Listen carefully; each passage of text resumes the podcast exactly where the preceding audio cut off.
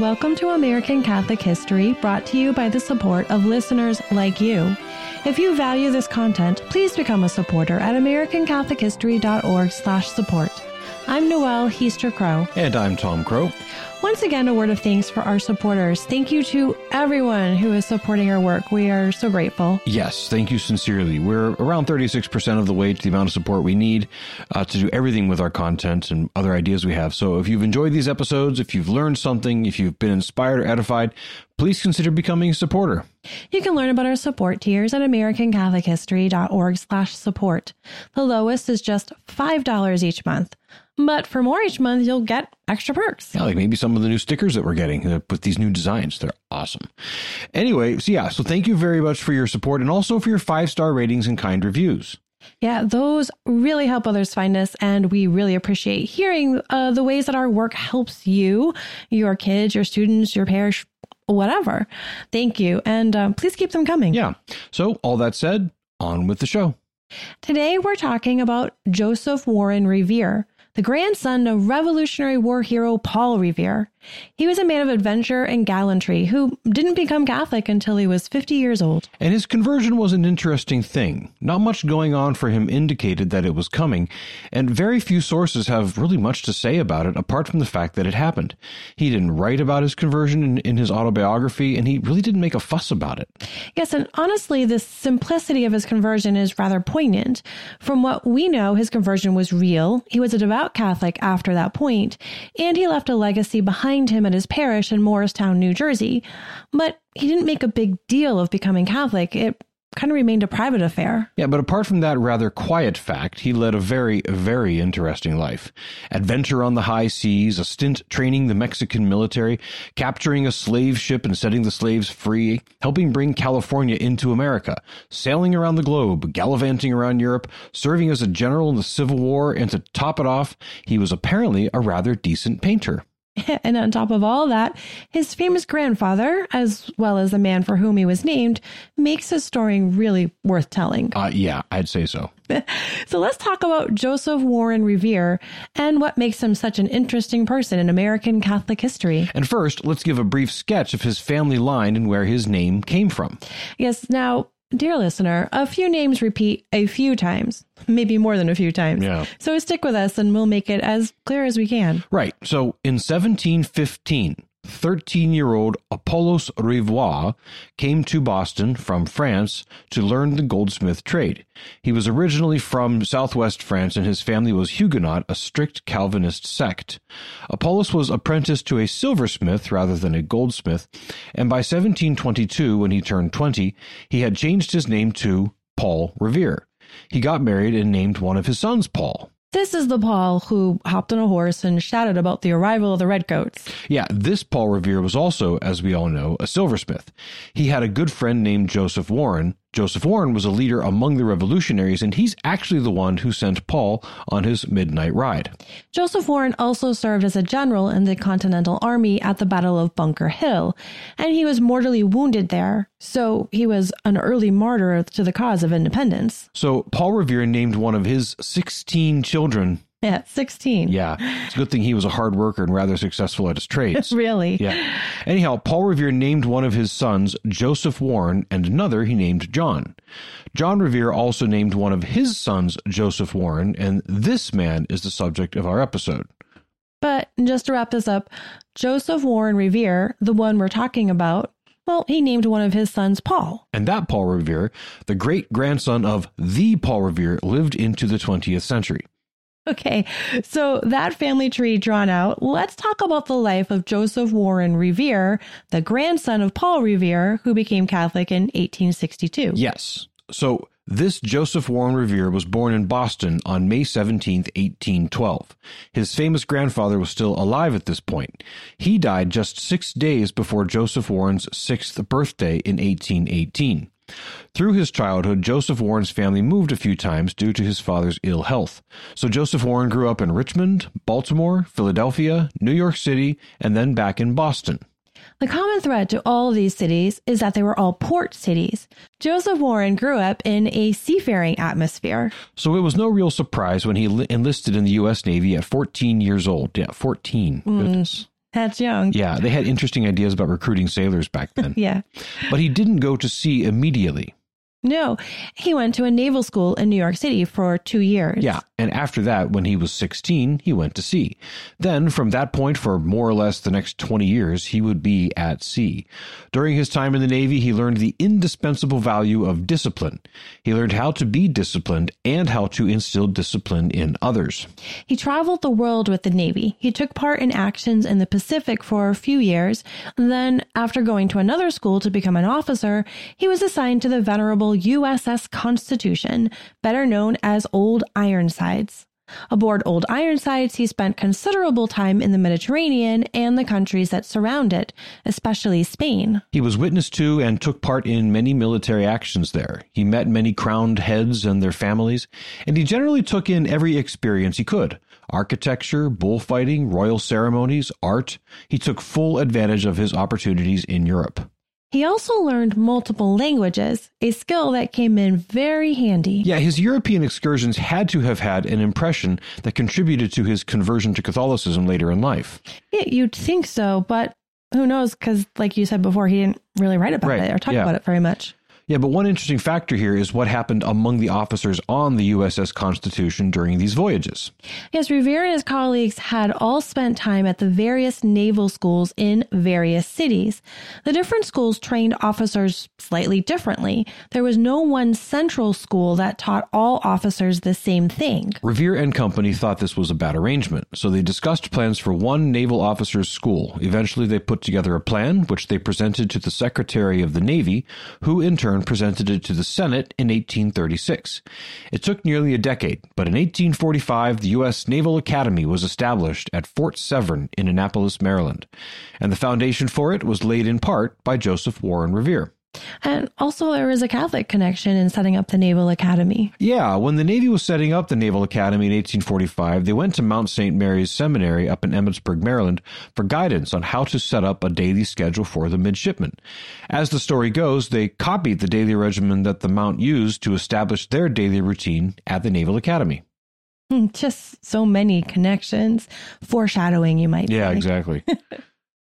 so, from 1836 to 1840, Revere served aboard a ship that sailed around the globe. They departed from Boston, made multiple stops in Africa, Arabia, India, China, the South Pacific, and then back around South America through the Caribbean and back to Boston. He was promoted to lieutenant in 1841, got married in 1842, and promptly went to sea again. He served in the West Indies along the coast of Florida during the Second Seminole War, and then in California when that became U.S. territory after the Mexican American War. He actually was the leader of the unit that, in 1846, first raised the Stars and Stripes over San Francisco and later Sonoma, thus asserting America's territorial claims to California. But while he was in California, a major scandal erupted that he was implicated in. His guilt was not established definitely, but the scandal was enough to scuttle his Navy career. He was forced to resign his commission and become a civilian. It was a stunning end to a promising career. Uh, right. Yeah, Yeah. absolutely. After that, he actually stayed in California as a civilian because gold had been discovered in them thar hills, and fortunes were being made. So he prospected in real estate and made some money before departing for business opportunities in Mexico in 1851. While in Mexico, the president of that country asked him to help rebuild the Mexican military, which had been decimated by the recent war with the United States. Revere's reputation as a disciplinarian and leader of men preceded him. He accepted the commission. He spent the next 10 months or so whipping the Mexican artillery into shape. He made such an impact that when he resigned from that position in 1852, he was awarded the Order of Guadalupe. Guadalupe, another Catholic connection. Yeah. Like I said, they're all over the place. And It really was only a matter of time. yeah. so he finally returned home to his wife in Boston. As far as Revere was concerned, he was done with military and big adventures. Little did he know. Seriously. But he did make an effort to slow down and be a husband and father. By 1852, he and his wife Rosanna had two children, though their first child, a son named John, had died in 1849. They planned on having more children, however. So they bought land near historic Morristown, New Jersey, and built a beautiful large house. Which still stands today. Revere took pains to design a house and grounds that could be a peaceful retreat, and he named his home the Willows. Revere and his family lived there at the Willows relatively peacefully for years, though tragedy struck more than once. Their third child, a son named Thomas, died at three years old in 1856, just 10 days before their fourth child, Paul, was born. Then in 1859, their second child and only daughter, Frances, died at 10 years old. They would have one more child, another son, Augustus Lefebvre, in August of 1861. Paul and Augustus would both live to adulthood, dying in 1901 and 1910, respectively. But that name, Augustus Lefebvre, is it's very different. It's very Catholic. yeah, it's definitely stands out, doesn't it? Yeah. And Augustus Lefebvre was born at a time when things were clearly changing in Joseph Revere's life. For one, by this point, August of 1861, the Civil War had started, and Joseph Revere had volunteered for service with the New Jersey militia. In time, he was named colonel of the 7th New Jersey Regiment and sent to fight as part of the Army of the Potomac. He once again acquitted himself well as a leader of troops. Others commented that his units were among the most disciplined in the Union Army. His regiment saw action in the Peninsula Campaign of March to July of 1862, but he was unable to lead his troops personally due to rheumatic fever. He was very ill and he had to remain well behind the lines for much of that campaign. This illness did permanent damage to his heart. In August of 1862, he was well enough to lead his men at the Second Battle of Bull Run. During that battle, he was severely wounded, including a wound to his leg, which would never heal properly and led to trouble walking the rest of his life. Wounded at Second Bull Run means he may have been taken to St. Mary of Sorrows in Fairfax Station for treatment. Right, the Catholic church that was turned into a field hospital, and there he may have been treated by Clara Barton herself. Right. You can listen to more about that in a previous episode. Yes. So, yeah, Revere was at Second Bull Run, and his gallantry on the battlefield was noted, leading to a commendation. But his health, as we mentioned, was badly shaken, and he witnessed a significant amount of death and carnage. In October of 1862, he was sent to Washington, D.C. to recover more fully. While there, he was promoted to brigadier general, and something else happened. Yeah, the details aren't clear, but what we know is that he wandered into a Catholic church and there he determined to become Catholic. We said at the outset that his great grandfather, Apollos Rivoire, was Huguenot Calvinist. Apollos' son, Paul, the Paul Revere, was born in that strain, but was more Anglican. He leaned that way, anyways. And then with John, it seems that religious faith kind of dried up. It doesn't seem that Joseph Warren was raised with any particular faith. But he had actually studied Catholicism quite a bit throughout his life. And he's certainly been exposed to Catholics in many walks of life, like we were talking about before during his travels in Europe, California, and Mexico. Right. So he knew the doctrines and teachings very well, and he was familiar with the culture. When he presented himself to the priests, they found that he didn't need much instruction. Nice. On October 19th, 1862, he was baptized in the Cathedral of the Assumption, the Baltimore Basilica. One week later, he received his first Holy Communion. And that's pretty much all we know about his conversion. Yeah, try as we may, we could not find anything from his own hand about why he did it, what compelled him, what final thing brought about his decision to become Catholic. But it was a fact. He was Catholic. After his conversion, he rested and healed for a bit longer before returning to his unit. He led them during the disastrous Battle of Fredericksburg, but his unit saw little action in that debacle. In May of 1863, however, everything changed. During the Battle of Chancellorsville, Revere found himself suddenly in command of a significant chunk of the Union forces when the two generals above him were incapacitated.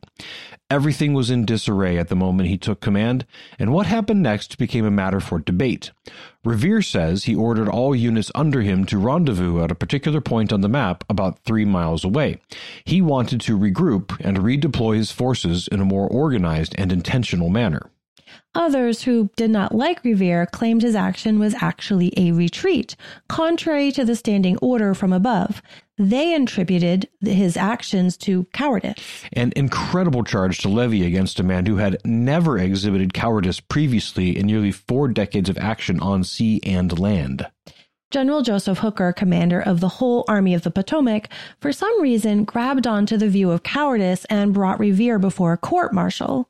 The trial yielded a mixed result and found Revere innocent on most most charges, but guilty on enough of the charges to result in his dismissal from the army and stripped of his rank. Revere was stunned and spent much of the rest of his life protesting his innocence. He even published a 48 page pamphlet describing in great detail the entire situation, what he did, why he did it, plus an analysis of the testimony given at the court martial. His conclusion, naturally, was that the guilty verdicts were ludicrous. But his conclusions weren't just personal bias. Many others, including important generals, took his side. A group of generals wrote a petition to President Abraham Lincoln to have the conviction overturned.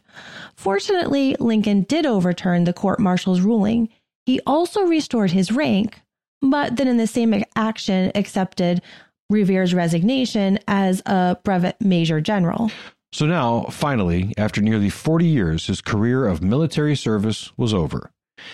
He returned to the Willows and became active in his parish of the Assumption there in Morristown. And somewhere along the way, as we said before, he had become a rather skilled painter. He had done a number of murals in his own home, and he painted a depiction of the espousal of Mary and Joseph that he gave to his parish. Sadly, however, that painting has disappeared from history. The current pastor of the Assumption said they do not have the painting and they have no record of what happened to it. Very unfortunate. Yeah. Yeah. Revere traveled quite a bit in his later years. On one trip back to France, he visited the ruins of the chateau that once was the home of his Rivoire ancestors. But his health never recovered from the illnesses and wounds he suffered during the Civil War. Between his leg wounds and weakened heart, he could not work his farm. He received received a full military pension for a disabled veteran. He published an autobiography in 1872 titled Keel and Saddle, a retrospect of 40 years of military and naval service. I read sections of it to prepare for this episode. It is an interesting read. It recounts lots of his experiences on the seas and then during the Civil War, but it does not mention the court martial at all, nor does it talk about his family, nor about the familial hardships of being separated from his wife and kids, nor of the deaths of his children. And then the final third of it is a collection of the sorts of stories that military men might tell each other while sitting around the campfire in the evening. They're interesting, but, you know, not autobiographical. But there's no mention at all of his conversion to Catholicism. Right. And that's an interesting thing. It's clear that his decision to become Catholic at 50 years old was something important to him. He stuck it out and sought out and received confirmation by Bishop James Roosevelt Bayley, a relation of St. Elizabeth Ann Seton and the first bishop of Newark, sometime in the later 1860s. He was an active member of his parish. And he was a man of purpose, conviction, and discipline. He didn't do things on a whim or without deliberation and conviction. So his conversion had to mean something significant. But it seems like it was largely a private thing to him. It informed his life, but he didn't wax eloquent about it. But it must have been a consolation to him to the last. In his last will and testament, which he'd executed way back in 1863, he included his parish of the Assumption as the primary beneficiary should all of his family members predecease him. Rosanna was still alive when he died in 1880. He was traveling to New York City to visit friends when he took ill. He lingered for a few days at a home in Hoboken, New Jersey, but his heart, weak ever since contracting rheumatic fever in 1862, finally gave out. He was 67 years old. His funeral was at Assumption Parish in Morristown, and he was buried in Holyrood Cemetery in Morristown. In addition to Rosanna, he was survived by sons Paul and Augustus. Paul would also become Catholic after his father's death. Both sons and Rosanna worked to protect his legacy and restore his good name until their respective deaths. Paul died at just 45 years old in 1901. Augustus died in May of 1910, and Rosanna just two months later in July of 1910. Neither Paul nor Augustus married or had children. And thus ended that chapter of American history spanning from Paul Revere's famous ride to the dawn of the 20th century. But Joseph Warren Revere's home, The Willows, still stands. It sits on a working instructional farm and open air museum known as Foster Fields. The Willows is open for tours and includes memorabilia from the life of General Joseph Warren Revere. This has been American Catholic History. If you enjoy American Catholic History, please become a supporter. We've got great perks for supporters. Get information on how to become a supporter and the perks at AmericanCatholicHistory.org slash support. Also on our website, sign up for our newsletter, learn more about Joseph Warren Revere, see about our, our upcoming pilgrimage to the Kentucky Holy Land and Bourbon Country. Space is fi- filling up. Space is filling up. It's this August. And find other great stories from American Catholic history. We also love the great reviews our listeners leave. Those and the five star ratings help others find us. You can also email us feedback, questions, tips for episode topics, and other comments at feedback at AmericanCatholicHistory.org. You can find us on Facebook at facebook.com slash American Catholic History, on Instagram at ACH underscore podcast, and follow us on Twitter at ACH1513. I'm Noelle Heaster Crowe. And I'm Tom Crowe. Thank you once again for joining us on American Catholic History, made possible by listeners like you.